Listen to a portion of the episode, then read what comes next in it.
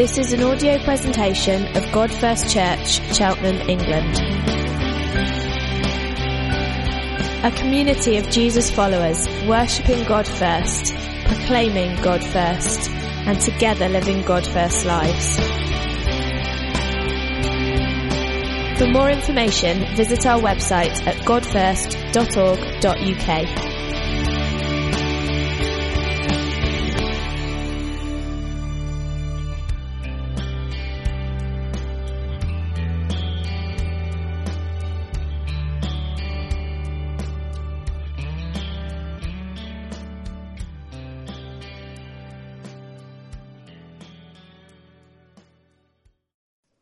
But I just want to bring you up to speed. So, uh, we're doing a series called Proverbs, uh, and the subtitle is That's Just the Way It Is. Um, does anybody know where that line comes from? Bruce Hornsby and the Range. Thank you, Graham Marsh. That's just the way it is. Okay, so Proverbs, I mean, I know that um, Brian uh, started us off really well on that, but basically what we're saying is this is how life normally works. This is about the, this isn't about the exceptions, about the, you know, the person who's lazy and wins a million pounds or the person who's got a big mouth and everybody loves them. This is about what normally happens in normal life. This is kind of like the wisdom of God uh, dressed uh, up in kind of everyday life. And, and so Brian served us really well and he talked about five faces of a biblical fool. Basically, Proverbs talks about the wise person. And the wise person doesn't mean they've got a degree or they're clever uh, and they get good marks at school. The wise person is the person who trusts God, follows God's way. The fear of the Lord, it says elsewhere, is the beginning of wisdom. So that's the wise person. And the fool is the one who doesn't live God's way, the, the, who, who they may be very intelligent, they may be very, seem very sorted, but they're, they're a biblical fool. And Brian gave us five categories, and I'm going to speak about one of those. But let me just remind you there's the slacker who won't make the effort. Uh, often that's called the sluggard, and I'm going to use the term sluggard. The schemer, that person's going to do whatever it wants, uh, do whatever it takes to get what they want. You know, that kind of ladder climbing, kind of rat race, everybody kick everybody out of the way kind of guy. The scoffer, the person who's always moaning, always complaining, always taking the rip. I, I think Ben Franks uh, served us really well last week talking about how we speak. The stupid, who th- acts without thinking. And the simple, the gullible, who's easily led astray. So those kind of four, five characters keep popping up through Proverbs, and you see them. And so we're going to look at one of those today. So here he is. so I don't know if you recognize yourself in that picture at all. Uh, you know, this is kind of uh, this is Homo Duvius, the, the man who, who, likes his bed. Uh, this is the man who likes his TV, his snacks. He, has got his remote control. You know, he's kind of hinged to his sofa. He, he's, a, he's, you know, he's the slacker, the slob, the person who can't make the effort. And you think, well, he's probably quite easy to recognize, isn't he? You know, pro- he's, he's, likely, or she's likely to be slightly overweight. They're probably not here this morning because they couldn't be bothered to get up. You know, they're, they're, there's, always a, there's always a reason why they need a little more resting, a little more kicking back, a little more doing me time. And you think, oh, well, that's easy. We can spot that. I'm definitely not like the person on the left you know, I, might be like the person on the right through the day, but, you know, I'm not taking a nap at four o'clock. You know, I, am pretty hard working and whatever. And so you think, well, actually, there's probably no sluggards in this church, so we may as well just go home. But actually, the reality is that if you're looking for a good example of a sluggard, uh, there's one place to really look, and I tried to do a picture of myself here, but if you want to find the sluggard, the first place to look is look in the mirror. And you might say, I protest. It's not me. I'm not like that. I'm hardworking. I'm diligent. I've got plans. I, I love making an effort. You know, I'm incredibly busy. Man, if you knew how busy I was. But actually, the truth is, when Solomon's talking about a sluggard, although he makes fun of the lazy slacker slob, sluggard, he's actually really saying, guys, it's a lot, lot closer to home than that. You are probably more like that person than anybody else. And so the sluggard is not necessarily the person who sits all at, at home uh, watching box sets, eating uh, food, and, and, wasting their time. Actually, the sluggard can be uh, quite a hard working person in that sense. They can, they can seem quite busy. It says uh, the sluggard wants success as much as you do. They want their life to go right just as you, much as you do. They, the sluggard wants, you know, I'd love to, I'd love to be married. I'd love to be this. I'd love to have this. I'd love to have this. I'd love, the sluggard wants that just as much as everybody else. It's not like the sluggards are just laying in bed and they've got no sense of what their life would like. The problem is they're just sitting there. So it says, it says uh, in Proverbs 13, 4, it says the desire of the sluggard is strong. It's not talking about sexual desire or lust. It's talking about this desire for achieving something, desire to do something. The desire, the desire for achievement of the sluggard is strong, but they get nothing. So they all want and no delivery. They're all hope and no action. Uh, but the diligent will be satisfied. So there's a contrast between the, that both the diligent and the sluggard want things in their life. They both want life to go well. But there's the one who's, who's, who's just, would, wouldn't, wouldn't it be great? And the one who, who thinks, I'm going to get to it. The desire of the sluggard is the death of him, for his hands refuse to work. So the sluggard is this person who wants these things. Oh, I'd love this to happen. Oh, wouldn't it be amazing if we had this doing? Or I was doing this. Or wouldn't that be great? Or wouldn't that be great? I'd love to do that. But actually, what happens is that just becomes this massive pressure that never happens. It becomes this massive, if only, in your life that never happens because you think, I'd love that to be the case. But actually, don't do anything about it. The sluggard and is not far different from, from most of us. The reality is most of us have dreams and ambitions and things we think, I'd love to be that, or I feel God's called me to do that, or I'd love to be that, or I'd want to work through that, and we don't because we refuse to do it. Bill Hybels, let me uh, show you two books just to show that actually there's no such thing as an original thought. Bill Hybels leads a church in uh, uh, Chicago called Willow Creek. His book called Making Life Work. Uh, and uh, this is um, this is Phil Moore, who's a, a great writer, part of network of churches that we're part of, uh, and he is, runs a series called Straight to the Heart, and he is incredibly insightful. Uh, so, that, so I'm nicking from those two, and hopefully a bit of Bibles in there as well, so just so you know. But Bill Hybels, in his book, Making Life Work, says this. See if you're here. Somehow, someday, I'll feel like doing something with my life. Somehow, someday, I'll wake, I'll start waking up early and stop wasting time on TV or social media. I'll, I'll start getting my work done on time. I'll stumble into the job of my dreams. Somehow, someday, the perfect partner will drift into my life. The credit card company will lose all my records. Somehow, someday, I'll take initiative. My marriage will transform itself. I'll discipline my children. I'll make some friends. My, my fat will melt away. I'll wake up one morning uh, slim and svelte. I'll stop craving those little destructive habits. Somehow, someday, I'll get on top of that sin. Somehow, someday, I'll start caring about the lost and the lowest and the least. Somehow, someday, I'll live the Christian life as if it were true. Somehow, someday, it'll happen.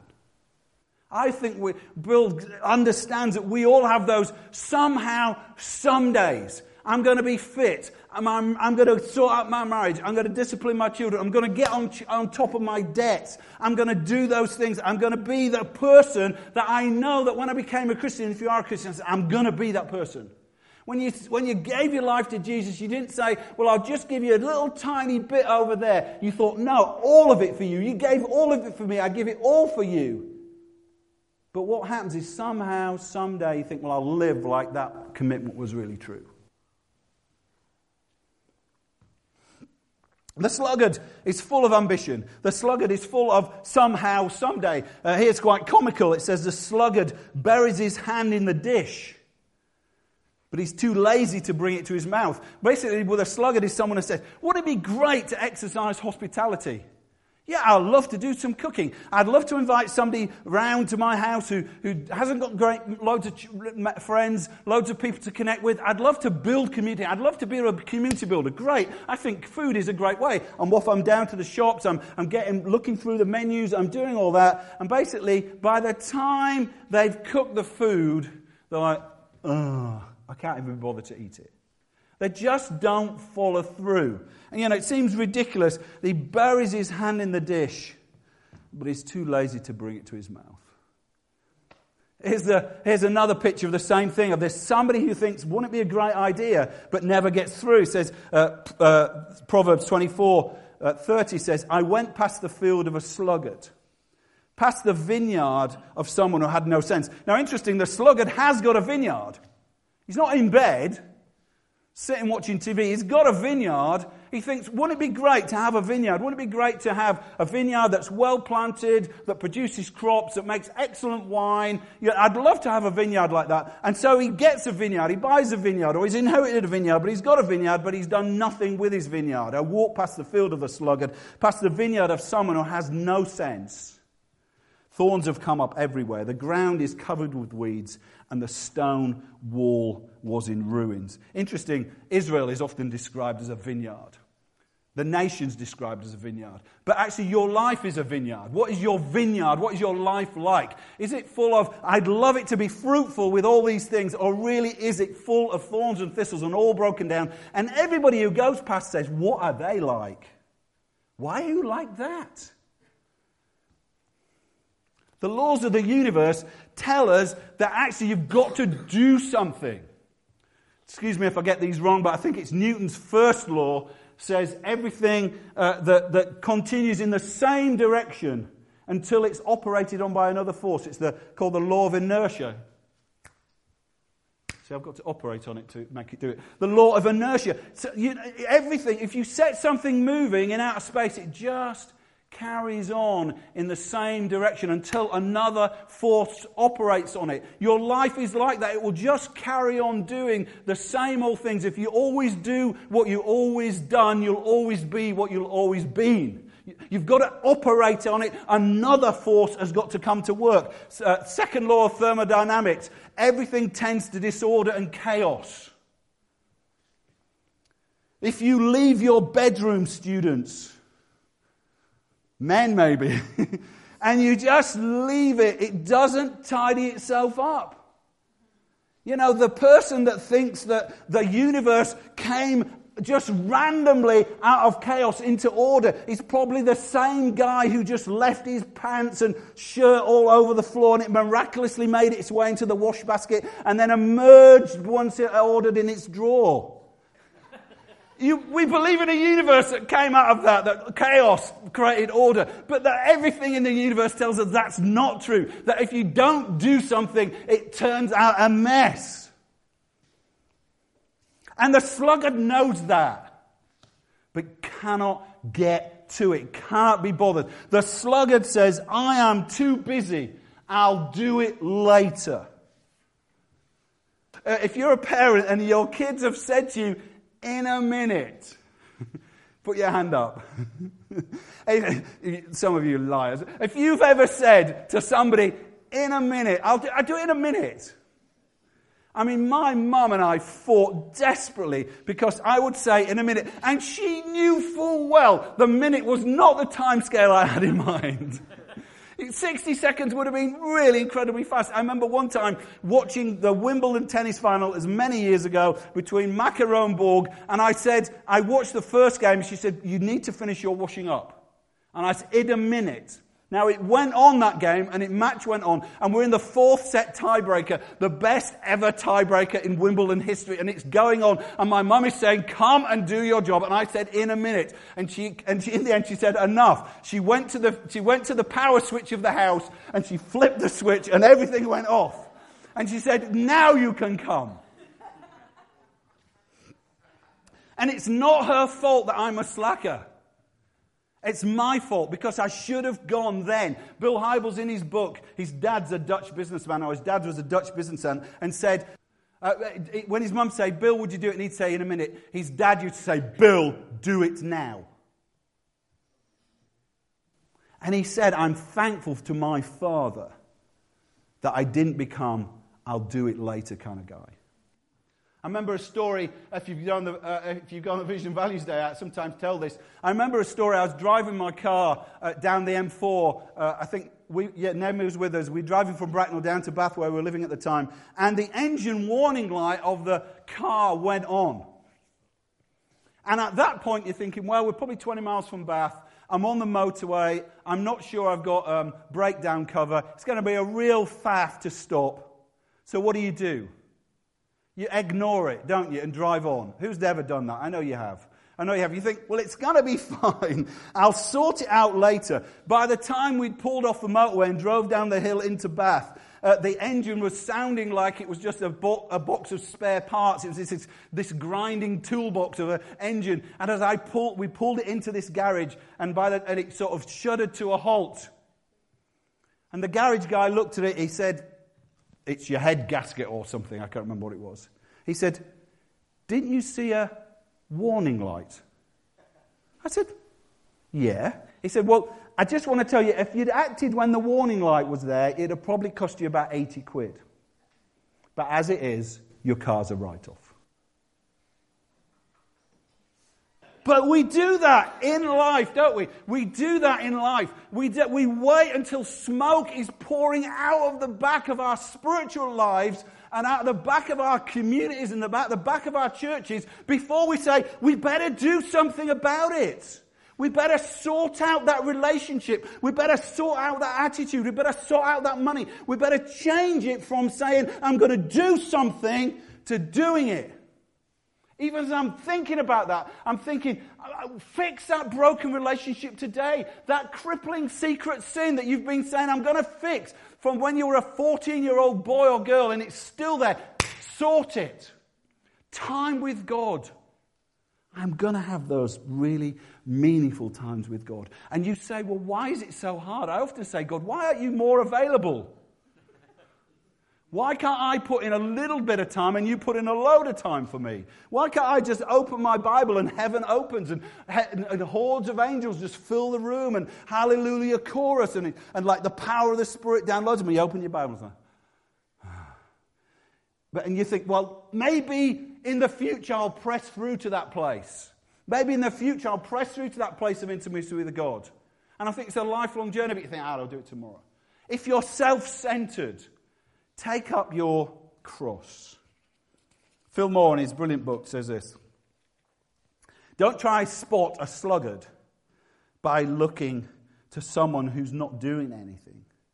Because the sluggard's telltale cry is always, I'm too busy. The sluggard isn't sitting doing nothing, they're busy. The sluggard is so worn out with the hard work of procrastination. It takes hard work to find loads of different reasons why you're not going to do what you should do. I, I, the sluggard is so worn out with the hard work of procrastination that he has little energy to do the tasks that turn his if onlys into reality. It's not that sluggards doing nothing, they're just doing nothing that matters. They're doing all the things that, that, that, that, that, seem important at the time, that feel like I'm incredibly busy. But the things that really matter, they're not doing anything about it. He's so exhausted by worrying. I love this phrase from Phil about the fruitless, his, his fruitless list of activities. There's that empty vineyard that he genuinely feels he deserves a little more time to indulge himself and rest. If you're not feeling, oh, Phil, you know, please come and step up and lead some stuff in this church because I think that is me a bit. I can say we should really be doing something with the poor, but I probably can find lots of reasons why we're not, but actually, you know, a little bit busy. One, uh, somebody said to me in the coffee break, and I'm ashamed really. Somebody said to me in the coffee break, Oh, you've probably had a nice rest if you've had two, two, three weeks off. You probably had time to really recharge in God. And I said to them, Yeah, I have read a little bit of that and that. I said, But I've probably spent a bit too much time on social media. If you haven't noticed, I've tweeted quite a lot. and I think it's amazing, isn't it? You think, Oh, I'm going to have this window. Okay, I've been in pain and not sleeping, but whatever. But I'm going to have this window and I'm, I'm going to, I'm going to finally read that book that I know I'm going to read, or I'm going to finally take that time, I'm going to whatever. And it's, it's gone. But the thing is, you actually, the, the, the, reality is, it's not that you think, well, you know, I, I, I didn't get to it. They actually think, I'm exhausted. I need a little bit more time. The, the sluggard loves me time. There's no such concept in the Bible as me time. So anybody who says, I need me time, you say, you slacker. There's no concept of me time in the Bible. It's selfishness time. The sluggard says, oh, I need a little me time. A little sleep, a little slumber, a little folding of the arms to rest. Oh, yes, that box set that I've. Yeah, and, and you think, man, I just need some me time. You know, because that horrible church is after my time. It wants me on Sunday, and it like me on a Wednesday, and once a month it wants me to come pray. How dare they load up that? I just need some me time. Yeah, you're laughing because it's you. You know, it's you, don't you? What is wrong with Howard? Another leaders' meeting? Oh, I just need some me time. And then I hear you all talking. Man, I've worked through the. I mean, I'm in there now. I've joined the box section. Box. I say that carefully. Box set. The, I've joined them. I've now watched. Can you believe it? I have watched 25 hours of Vikings. It's ah, a little me time. A little me time, a little slumber, a little sleep, a little folding of rest, a little Ragnar Lothbrok. Yeah, of course, come on. I'm a busy church leader. This is how Solomon says, come on, this is what your me time really looks like. He says, as a door turns on its hinges, so the sluggard turns on its bed. He says, actually, guys, you are hinged to your, you're hinged to your comfort. You're hinged to your me time. You're hinged to your resting. You're hinged to your useless, fruitless, meaningless things.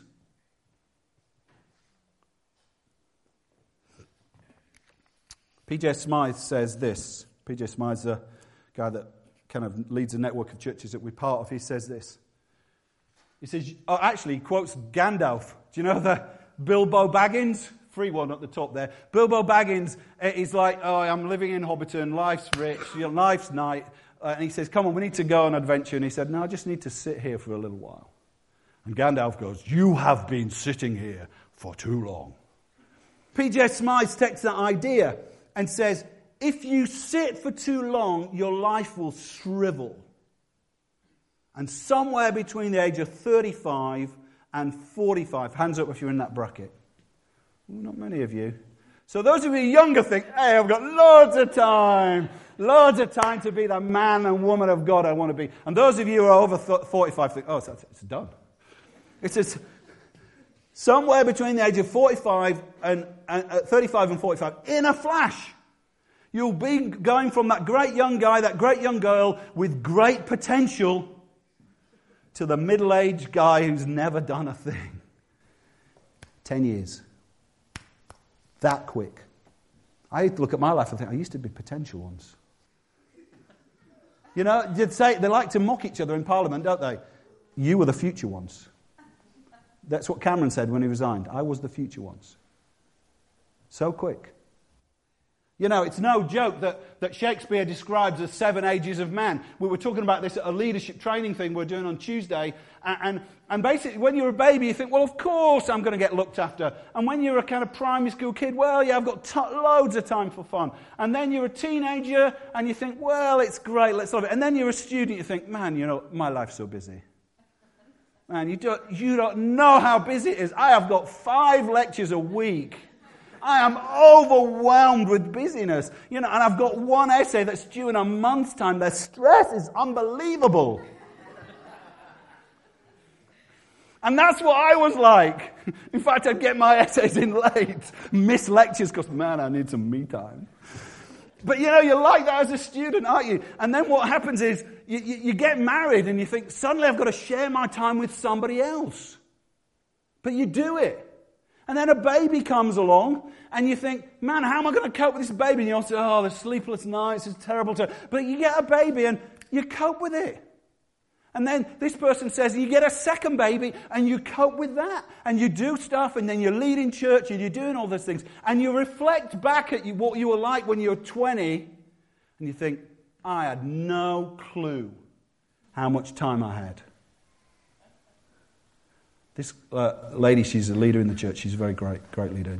I sound like Donald Trump, then. I? Great leader, great leader. I tell you, she's a great leader. Um, you know, she said, Oh man, the things I could have done. But I thought I'm too busy. I'll get round to it.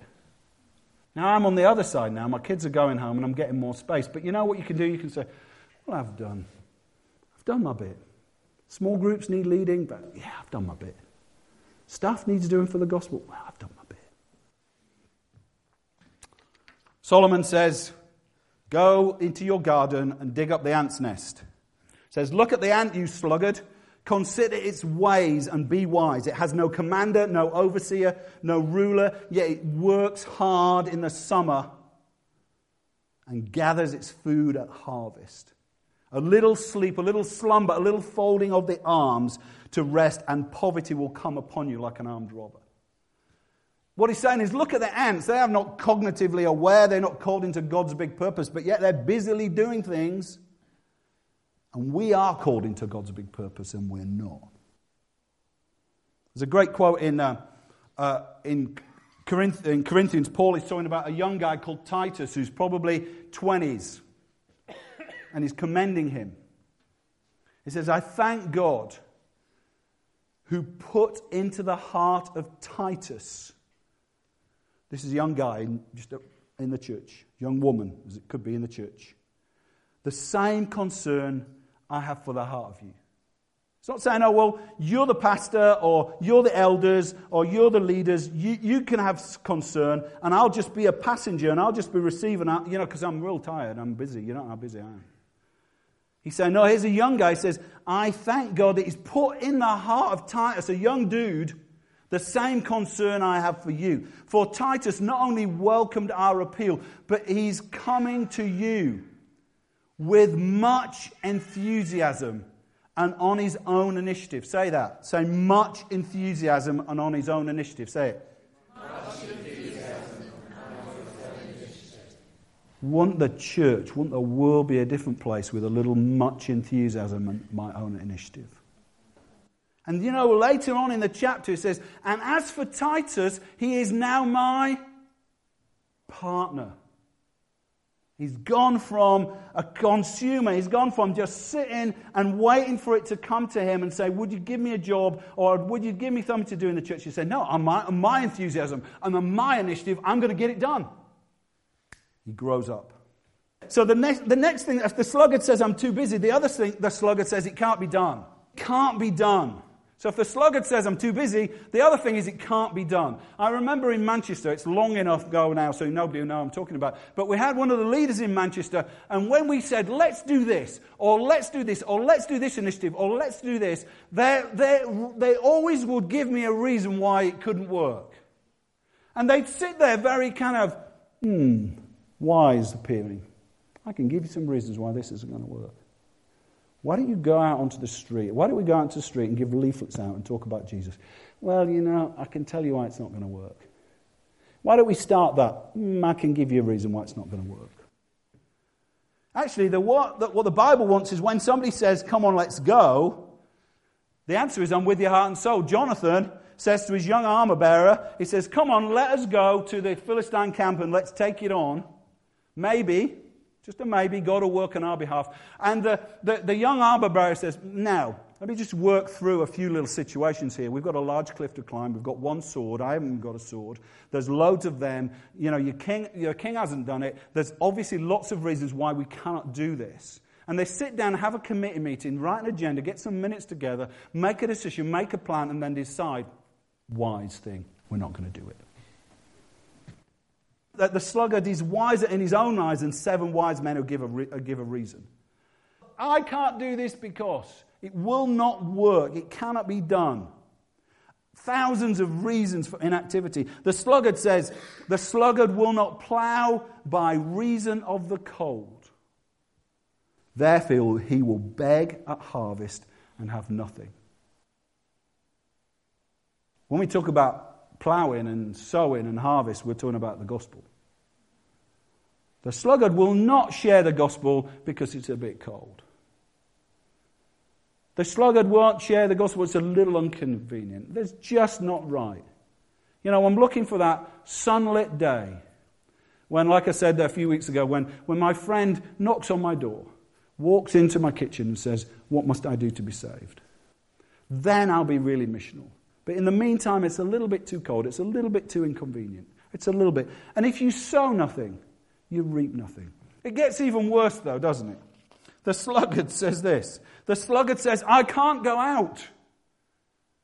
There's a lion outside and I'll be killed in the public square. I think, I think Solomon has basically got his tongue in his cheek and saying, you know, how ridiculous, what pathetic excuses have you got for not doing anything, for, for sitting and doing nothing, for, for saying, well, it can't be done, it'll never happen. There's a lion outside.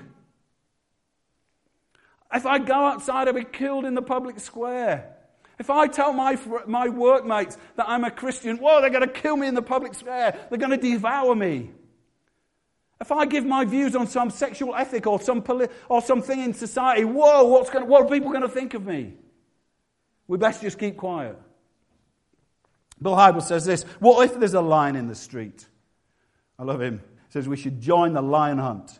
There is a lion in the street. He says our enemy is a roaring lion. He's out there. He wants to devour you. You think you're going to have an easy time? He's out there. He said we should join the lion hunt. Only the sluggard would sit around for the rest of his life because there are dangerous obstacles in his way. There'll always be danger in the public square. There'll always be frightening responsibilities. There'll always be overwhelming challenges. There'll always be heartbreaking disappointments. But only the sluggard will embrace excuse, extra excuse, and let them define his life. If you do nothing, if you always say, I can't do it, I'm too old, I'm too tired, I'm too young, I'm too busy, do nothing, that will define your life. What's going to go in that gap for me between on my gravestone, Howard Kelly, 1960, a little small dash, and then a date? What's going to go in that little dash? You've got to do something. Let's finish with this thought. God isn't calling us to what He's not done. The God of glory has not sat in glorious community for all eternity and just kicked back and enjoyed it. He could. Father, Son, and Spirit through all eternity, full of love and delight. No, let's overflow. Let's create a world. Let's create men and women in our image. Let's, let's put them in there. Let's, let's pour our love onto them. But they're going to rebel. And they're going to sin. And they're, they're going to turn away. And, and the Holy Spirit comes in with a clipboard and says, I'm going to give you all these reasons why this is a bad idea. No, they didn't do that. They said, let's do it. Let's do it. And even before the world was made, they agreed together that even though we messed up, even though we'd be slackers and sinners and sluggards, that they were going to be proactive. Jesus Christ, before the world was made, said, I'm going to go. I'm going to go. And I'm going to leave the comfort and glory and delight of heaven. I'm going to go and I'm going to make, take on flesh and I'm going to become a man and I'm going to work. And he said about himself, he said, I am always working because my Father is always working. You might read in the Bible when it says, and on the, on the seventh day, God rested. But the, uh, the, the thing about rest is he's rested and he's working. It's not that they're the opposites, it's where you're located. It's where you're located. If you're located in the love and delight of God, you're both at rest and at work. My Father's always working. He's working. He's working to save a world. He's working to transform. He's working even now to speak to you that you'd take some responsibility, that you'd take some initiative, that you'd say, I'm going to be different. I'm going to do it. He's always working. His Spirit's always working. He's, he took the point of initiative to the point, and you know why I always finish here. He took the point to where he said, I have done it. Psalm 22, that great psalm, finishes with this phrase. We sometimes translate it, it is finished. But it could be translated, He has done it. He's done it. He's done it. My soul, he says to the disciples, is troubled. And what shall I say? Father, save me from this hour. No, it's for this very hour I came. You've come for an hour. I've said this to you before. You have come for an hour. Your life is like an hour. It's here and gone. It's a breath. You've come for an hour. We need to be like Jesus. I speak it to myself. God, we need your help. We need your grace. We need your, your power in us that we would make a difference in this world. And then when you lay down in those old age, you say, like Paul, I've fought the fight. I've kept the faith. I've run the race. Let's stand and respond. We need in this church, every one of you, to take initiative. We need more leaders. We need more people to serve. We need more people to, live, to love and to give. We need more people to, to pour out their lives. We need more people to, to share the gospel, to get out in the public space. We need people who are going to put their hands up and say, you know, I'm going to give myself to caring for the poor. Lord, we know that talk is cheap. Say we want to move from just talking. Move me from just talking. The preaching's the easy bit. Move us into action. Move us into doing and pressing in. Fix those relationships.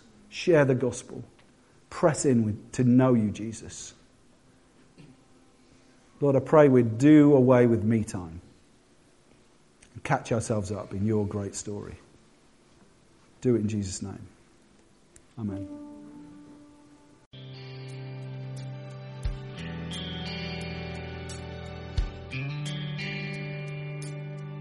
For more information, visit our website at godfirst.org.uk.